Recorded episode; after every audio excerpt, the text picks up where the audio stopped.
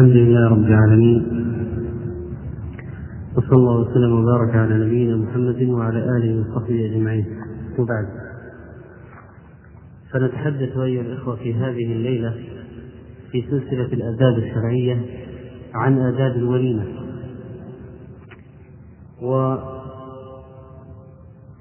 ومعنى الوليمة في اللغة هو الجمع مشتق من الجمع والضم. فيقول فيقولون الولم الولم هو الجمع والضم ويقال أولم الرجل إذا اجتمع عقله وخلقه وسمي القيد في الرجل ولما لأنه يجمع الرجلين.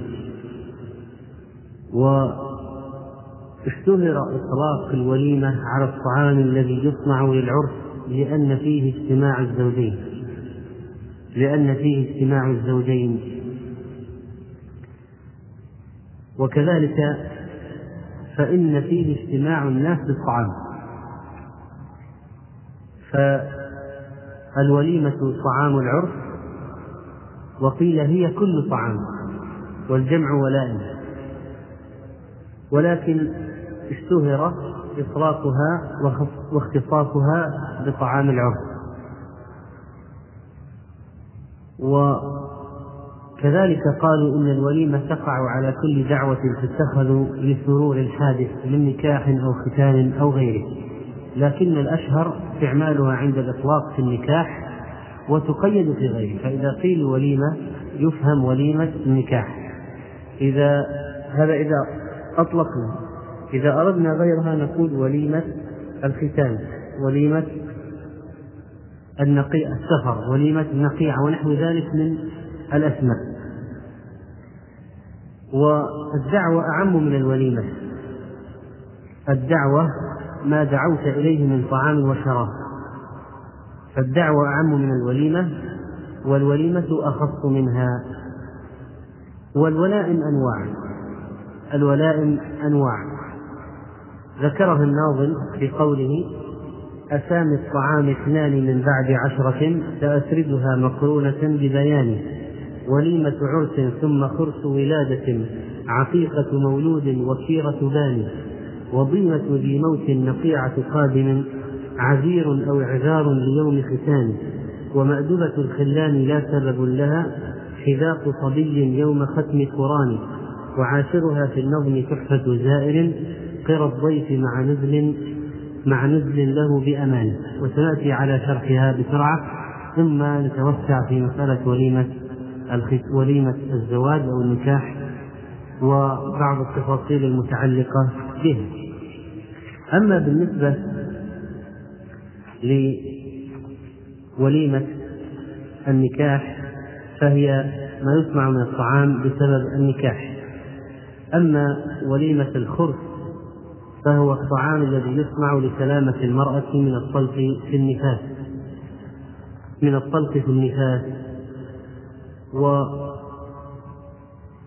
وكذلك فإن هناك العقيقة وهو الطعام الذي يصنع بسبب ولادة المولود وقيل إن العقيقة أصلها من الشعر الذي يكون على رأس الصبي حين يولد.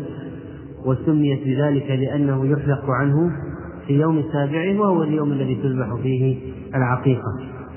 وقال بعض أهل العلم إن العقد هو القطع والعقيقة هي الذبيحة هي هو الذبح نفسه. العقيقة هو الذبح نفسه. وهي اسم للشاة المذبوحة عن المولود يوم السابع من ولادته. وقد اختلف أهل العلم فيها بين الوجوب والاستحباب وجمهورهم على الاستحباب وجمهورهم على الاستحباب. ومن أدلة أهل الوجوب كل غلام رهينة بعقيقته يعني مرتهن بها. والسنة شاتان عن الغلام الذكر وشاة عن الأنثى ويجوز أن يذبح شاة عن الذكر لما صح عن النبي صلى الله عليه وسلم أنه عق عن الحسن والحسين شاة شاة. والمسألة فيها تفاصيل أخرى.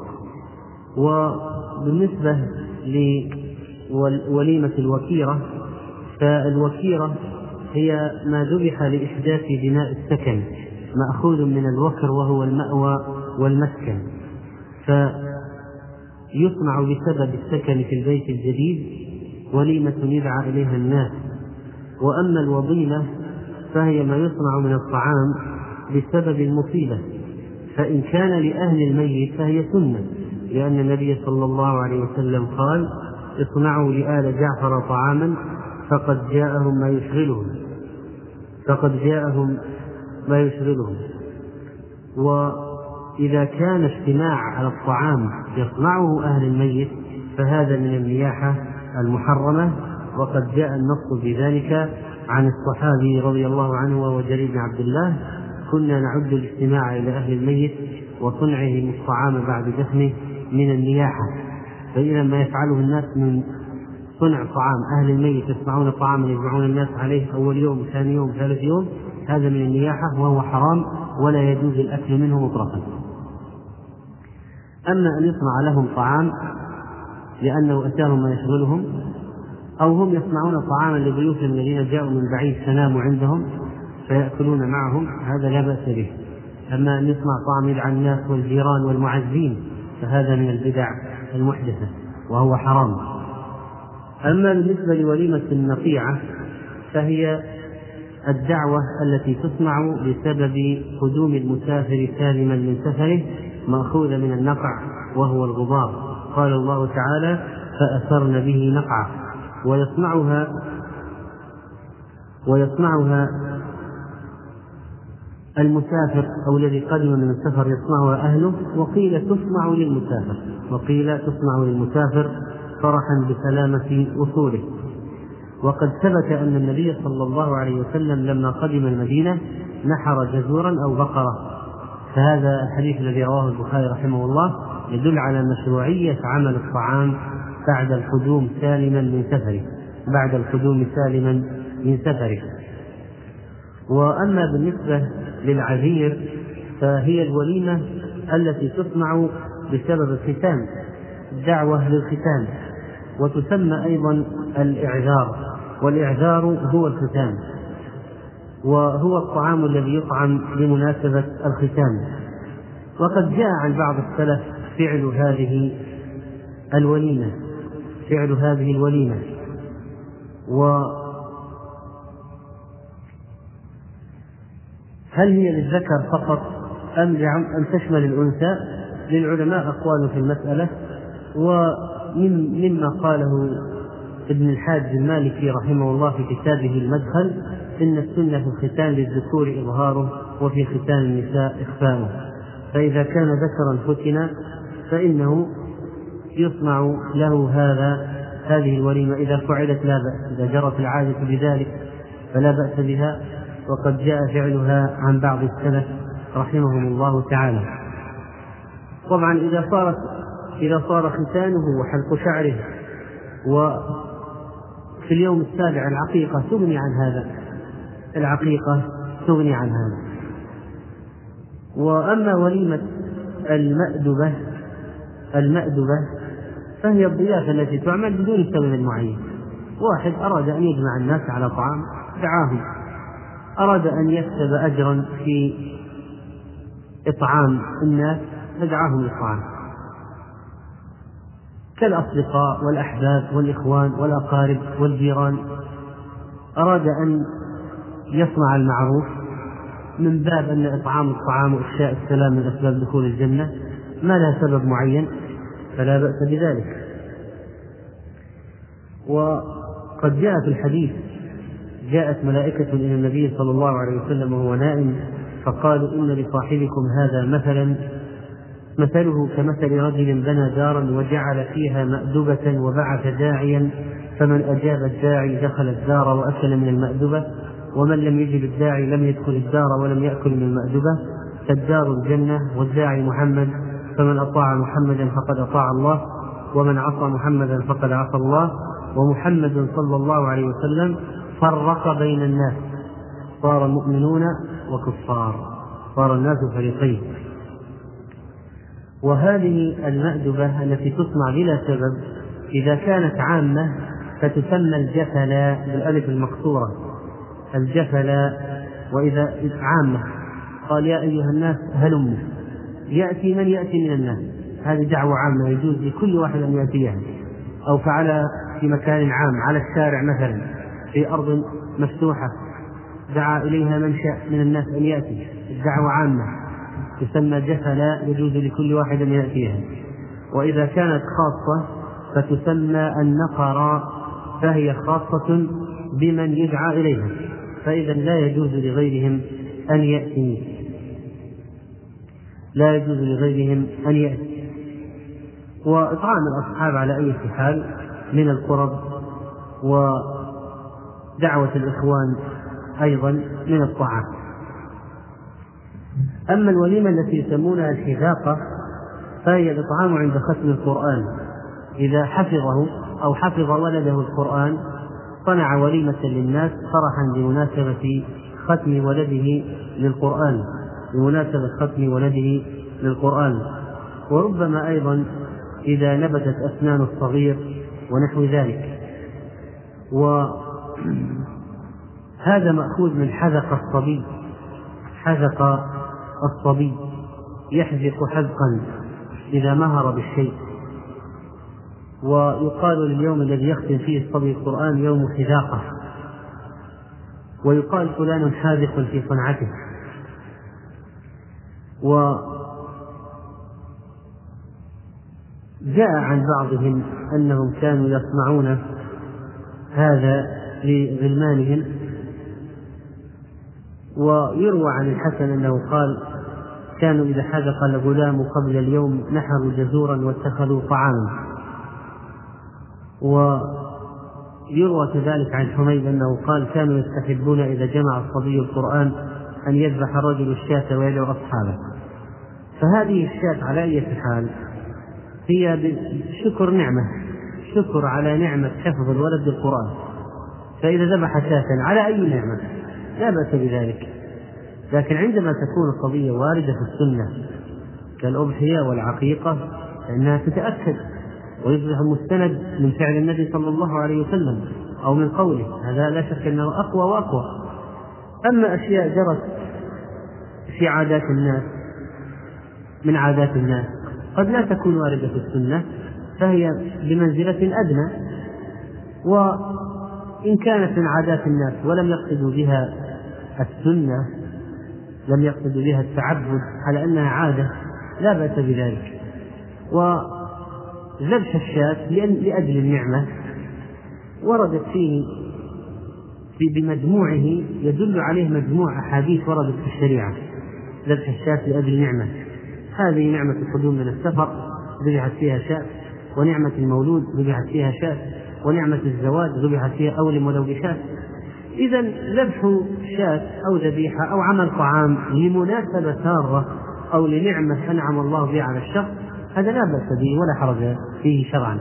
لكن فرق أن يعتقد الإنسان أنه سنة. فهذا لا بد له من دليل. أو أنه لم يعتقد أنه سنة وإنما هو لم سنة بذاتها وإنما هو على وجه العموم أن الشريعة في الشريعة ما يدل على ذبح شيء أو دعوة الناس إلى الطعام بمناسبة حدوث شيء صار مثل لو أن إنسان ترقى في وظيفته أو تبوأ وظيفة ونحو ذلك أو تخرج من الجامعة فعمل طعاما فلا بأس بذلك. ليس بدعة ولا حراما ولا مكروها ما لم يتضمن منكرا أو محظورا من المحظورات الشرعية. وأيضا وليمة القرى وهي الطعام الذي يصنع للضيف الطعام الذي يصنع للضيف. وإكرام الضيف لا شك أنه قد ورد في السنة ولعلنا نأتي على إن شاء الله في هذه السلسلة على آداب الضيافة على آداب الضيافة. وكذلك فإن من من أنواع الولائم التي ذكرت وليمة الفرع وكان أهل الجاهلية الفرع طبعا هو أول نتاج الناقة كانوا يذبحون لطواغيتهم أول مولود للناقة يذبحون لطواغيتهم فأبطلها الإسلام بقوله صلى الله عليه وسلم لا فرع وأما العسيرة فهي الشاة التي كانوا يذبحونها في رجب تسمى الرجبية. وقد قال النبي صلى الله عليه وسلم لا عسيرة وهنا اختلف العلماء. هل لا عسيرة إبطال لها بالكلية؟ إبطال ذبيحة رجب بالكلية؟ أو لا عسيرة بمفهوم أهل الجاهلية؟ عن اعتقاد معين عند الجاهليين. كما أنهم كانوا يذبحون لأصنامهم في رجب مثلا يسمونها عسيرة فتكون فتكون مشروعة إذا إذا كانت لله. قال بعض العلماء يشرع ذبح شاة في رجب لله عز وجل وأجابوا عن حديث لا عسيرة لأن المقصود ذبحها بمفهوم أهل الجاهلية أو كما كان أهل الجاهلية يذبحون. أما بالنسبة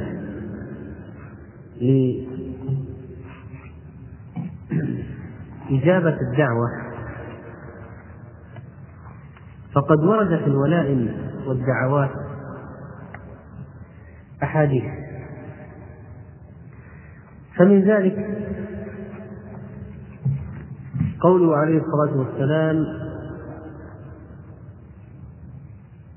حق المسلم على المسلم خمس في رواية ست وذكر منها وإذا دعاك فأجبه. وبالنسبة وقول صلى الله عليه وسلم فك دعاني وأجيب الداعي وعود المريض. وبالنسبة للدعوة العامة أيضا ورد في صحيح مسلم إذا دعي أحدكم إلى طعام فليجب فإن شاء طعم وإن شاء ترك. تركه كان يكون صائما أو كان يعاف الطعام أو مريضا ونحو ذلك. وقول عليه الصلاة والسلام إذا دعي أحدكم فليجب فإن كان صائما فليصلي وإن كان مفطرا فليطعم. رواه مسلم رحمه الله في صحيحه. وقال عليه الصلاة والسلام ائتوا الدعوة إذا دعيتم. رواه مسلم أيضا. أما بالنسبة للوليمة فقد قال النبي صلى الله عليه وسلم إذا دعي أحدكم إلى الوليمة فليأتها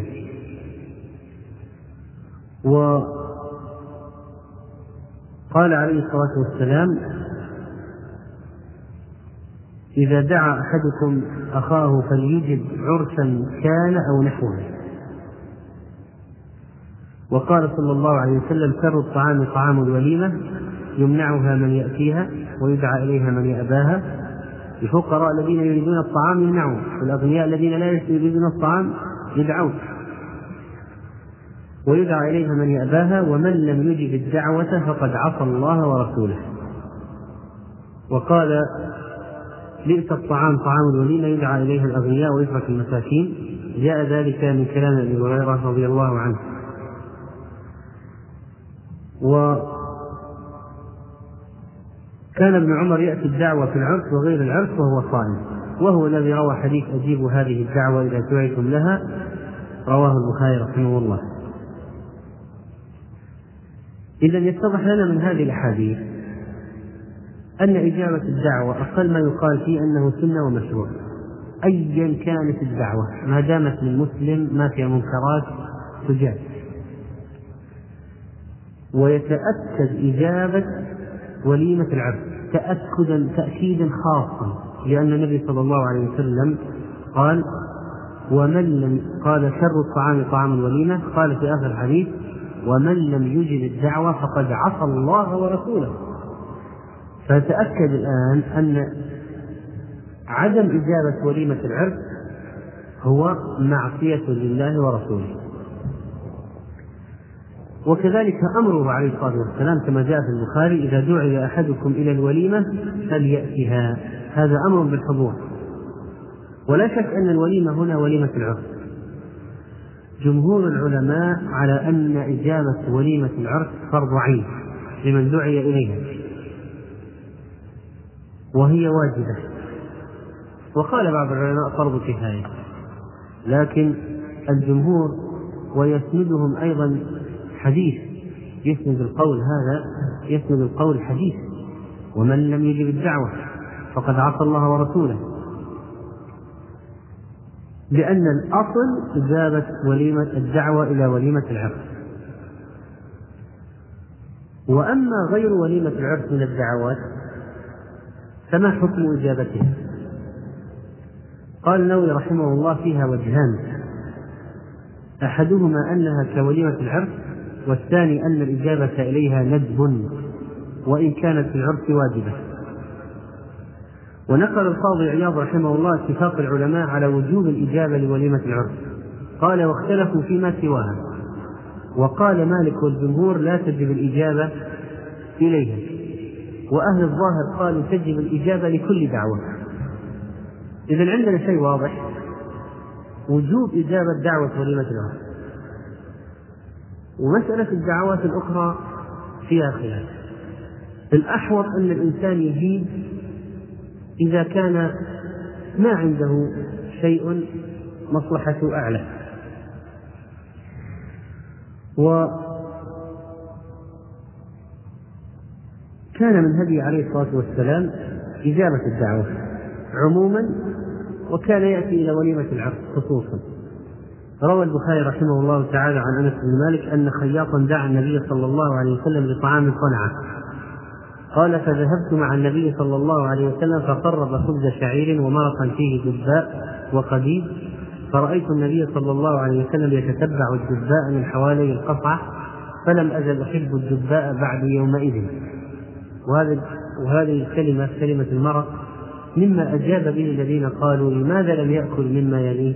لأن الدباء كان في المرق فهو يتتبعه وكذلك أخرج البخاري رحمه الله عن ابن مسعود الأنصاري قال كان رجل من الأنصار يقال له أبو شعيب وكان له غلام لحام فقال اصنع لي طعاما أدعو رسول الله صلى الله عليه وسلم خامسة خمسة. اعمل الدعوة اعمل حسابك على خمسة أشخاص.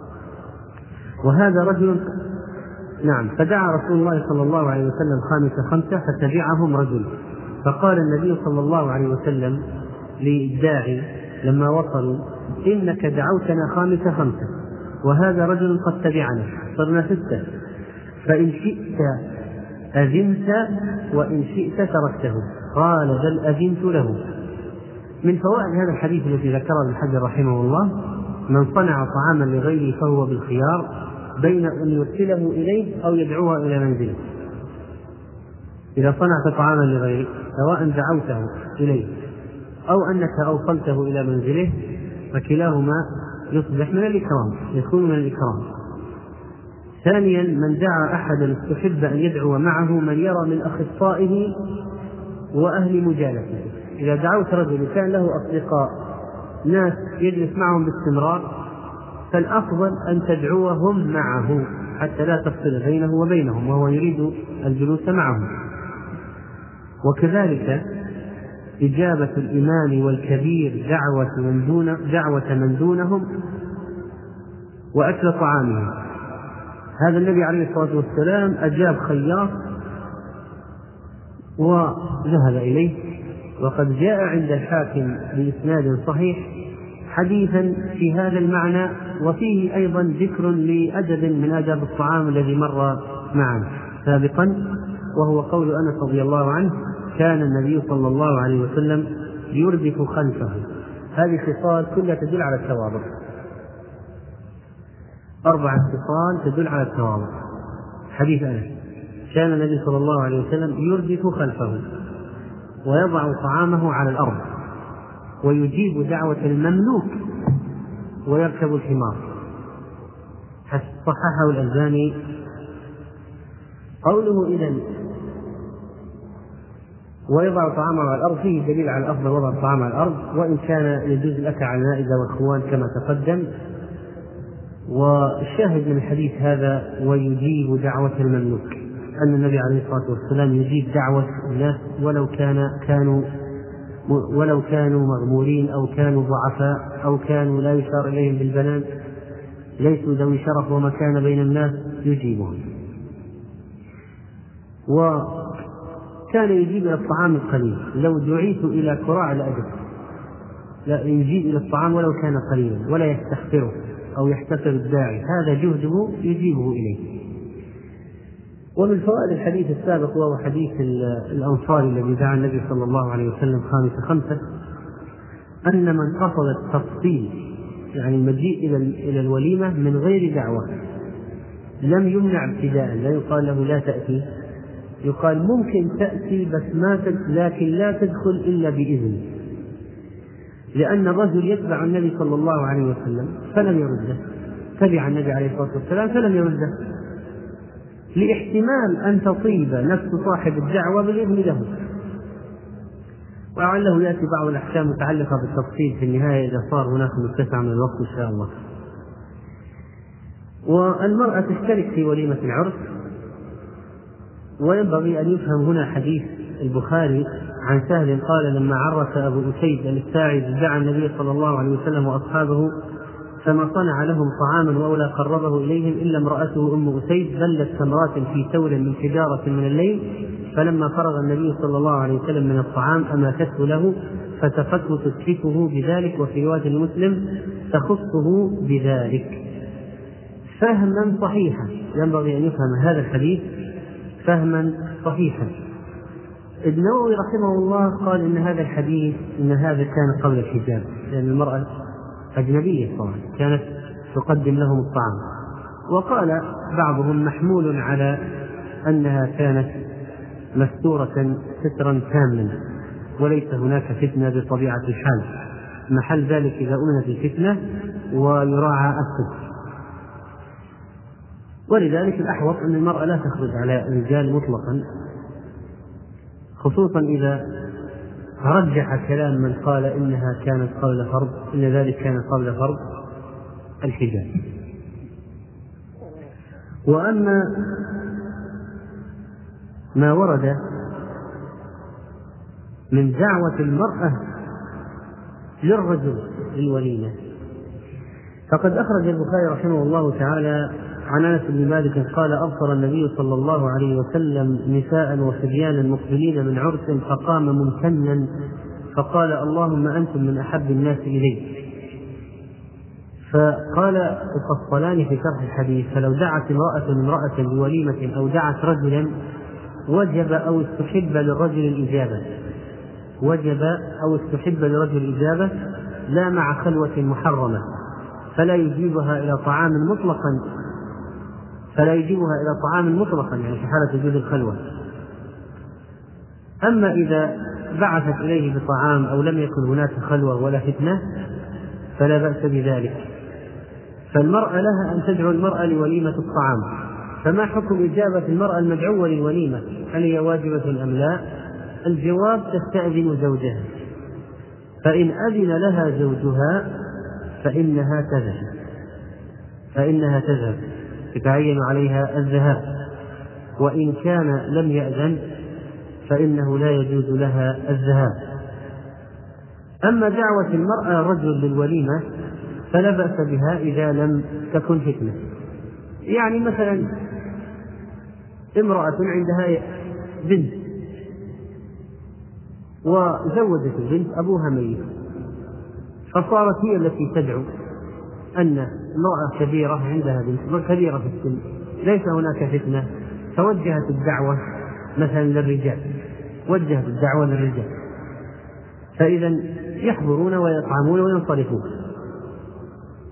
ومليكة جدة أنس دعت النبي صلى الله عليه وسلم لطعام صنعته فأكل. امرأة كبيرة في السن. دعت النبي عليه الصلاة والسلام وصنعت له طعاما. فجاء فأكل. ولم يكن هناك لا خلوة ولا فتنة. أما في الأحوال التي يكون فيها فساد وفتن فطبعا لا تدعو امرأة رجلا أبدا. ولذلك فرق العلماء بين المرأة المتجالة الكبيرة والعجوز وبين المرأة الشابة. وبين المرأة الصالحة والمرأة السوء. لا يمكن بأي حال أن يجعل الشريعة تجعل الشريعة ستارا لأعمال الفحش. إذا ماذا بالنسبة نعود نعود فنقول إن وليمة العرس يتأكد إجابتها تأكد إجابتها والراجح الوجوب في ذلك. والأحوط أن يجيب الإنسان الدعوات الأخرى. إذا لم يكن ثم مانع شرعي أو مصلحة أعظم تفوت لكن ما هي شروط تلبية الدعوة؟ ما هي شروط تلبية الدعوة؟